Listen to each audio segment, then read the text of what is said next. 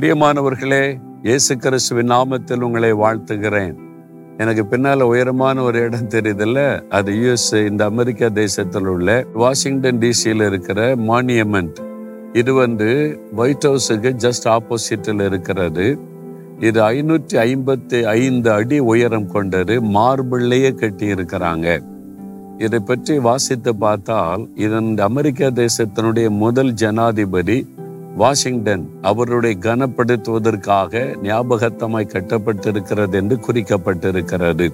இது மிக உயரமானது அதனுடைய உயர மேல் பகுதியில் வேத வசனம் பொறிக்கப்பட்டிருக்கிறது.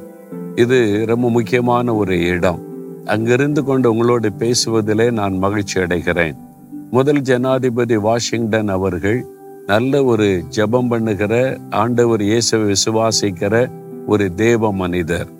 அவர் முழங்காலில் நின்று ஜெபம் பண்ணித்தான் இந்த தேசத்திற்கு ஒரு பெரிய சுதந்திரத்தை பெற்றுக் கொடுத்தார். அந்த மாதிரி தெய்வ மனிதர்கள் ஆட்சி செய்த தேசம்தான் இந்த அமெரிக்க தேசம். இந்த தேசத்தினுடைய முக்கியமான பறவை கழுகு.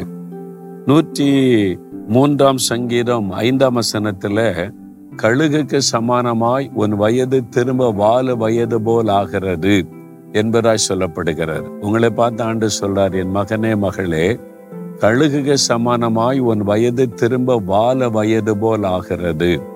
வயசாயிட்டு பலவீனமாய் போச்சு. எனக்கு மேல அவ்வளவுதான் நடக்க கூட பலன் இல்லை ஜாயிண்ட் எல்லாம் வலிக்குது.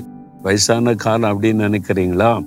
திரும்பவும் வாழ வயது வாலிப வயது போல உங்களை மாற்ற பலன் கொடுக்க தேவன் வல்லவராய் இருக்கிறார். கழுகனுடைய வயது எழுபது வயதாம். ஆனா ஒரு குறிப்பிட்ட நாற்பது வருஷம் எல்லாம் கடந்த பிறகு கழுகு வந்து பலவீனப்பட்டு விடுமாம் அதனுடைய அழகு பலவீனப்பட்டுரும் ரெக்கைகள் பலவீனப்பட்டுரும் நகங்கள் பலவீனப்பட்டுருமா? அதனால் என்ன செய்யுமா? உயரமான ஒரு இடத்துல போய் அந்த மலையில் அது அமர்ந்து கொண்டு தன்னை தனிமைப்படுத்தி கொள்ளுமா? தனிமைப்படுத்தி அந்த ரெக்கையெல்லாம் உதிர ஆரம்பிச்சிடும் ஒரு மொட்டை கழுகாக மாறி விடுமா அதனுடைய அலகை பலவீனப்பட்ட அலகை பாறையில மோதி தன்னுடைய அழகை உடைத்து விடுமாம். நகமெல்லாம் அதான் ஸ்ட்ராங் எல்லாம் கழுகுக்கு அதை பிடித்து தான் எந்த ஒரு மிருகத்தை கூட தூக்கிட்டு போயிடும் அதெல்லாம் உடைத்து நகெல்லாம் கீழே விழுந்துரும். அப்போ கழுகு முற்றிலுமாய் மொட்டை கழுகாக எல்லாத்தையும் இழந்து போன நிலைமையில் இருக்குமா?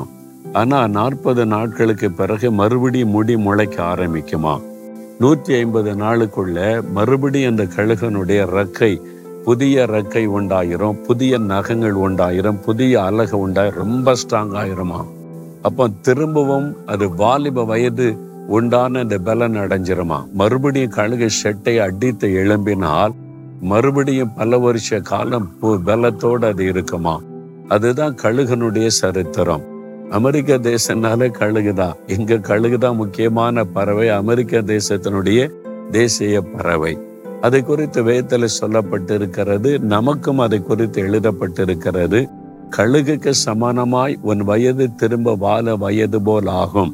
நீங்க விசுவாசித்து ஆண்டோடைய பாத்துல காத்திருந்தா கழுகை எப்படி தன்னை தனிமைப்படுத்தி கொண்டு காத்திருந்து தன்னை பலப்படுத்தி கொள்கிறதோ ஆண்டோடைய பாத்துல காத்திருங்க வசனத்தை தியானிங்க ஆண்டவுடைய சமூகத்துல அமர்ந்துருங்க அப்ப அந்த பழையவைகள் எல்லாம் களைந்து போகப்பட்டு ஒரு புது பலன் புதிய உற்சாகம் புதிய அபிஷேகம் புதிய வல்லமை உங்களை நிரப்பும் பொழுது நீங்க ஒரு வாலிப வயது போல பலனடைந்து எழும்புவீங்க. சொந்து போக மாட்டீங்க. ஐயோ நான் வயசாயிட்டு பலவீனப்பட்டேன்னு சொல்ல மாட்டீங்க. எப்பவும் புது பலனோடு இருப்பீங்க. ஆண்டவர் இந்த பலனை உங்களுக்கு கொடுக்க விரும்புகிறார். புது பலனை வாலிபத்திற்குரிய பலனை கொடுக்க விரும்புகிறார். நீங்க காத்திருந்து வசனத்தை சொல்லி ஜெபித்து ஜெபித்து அந்த அபிஷேகத்துல நிறைந்து பாருங்க.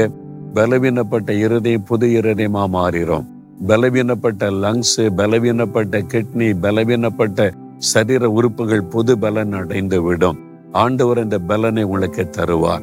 அதனால பலவீனம் நீங்கி புது பலனை தர விரும்புகிறார். ஜெபிக்கிறீங்களா? வலதுகர முயற்சி ஆண்டவரே கழுகை போல புது பலனை எனக்கு தந்து ஆண்டவரை வாலிபத்தின் பலனை தந்து ஆசிர்வதிக்க விரும்புகிற தேவனே எனக்கு அந்த பலனை தாரும். என்னுடைய உறுப்புகள் பலனடையட்டும் புதிதாய் மாறட்டும். ஆண்டவரை வாலிப வயதின் இளமையின் அந்த பலனும் எனக்குள்ளே உண்டாகும்படி அபிஷேகத்தை தாரும் வல்லமையை தாரும் பலப்படுத்தும். இயேசு கிறிஸ்துவின் நாமத்தில் ஜெபிக்கிறேன் பிதாவே. ஆமேன் ஆமேன்.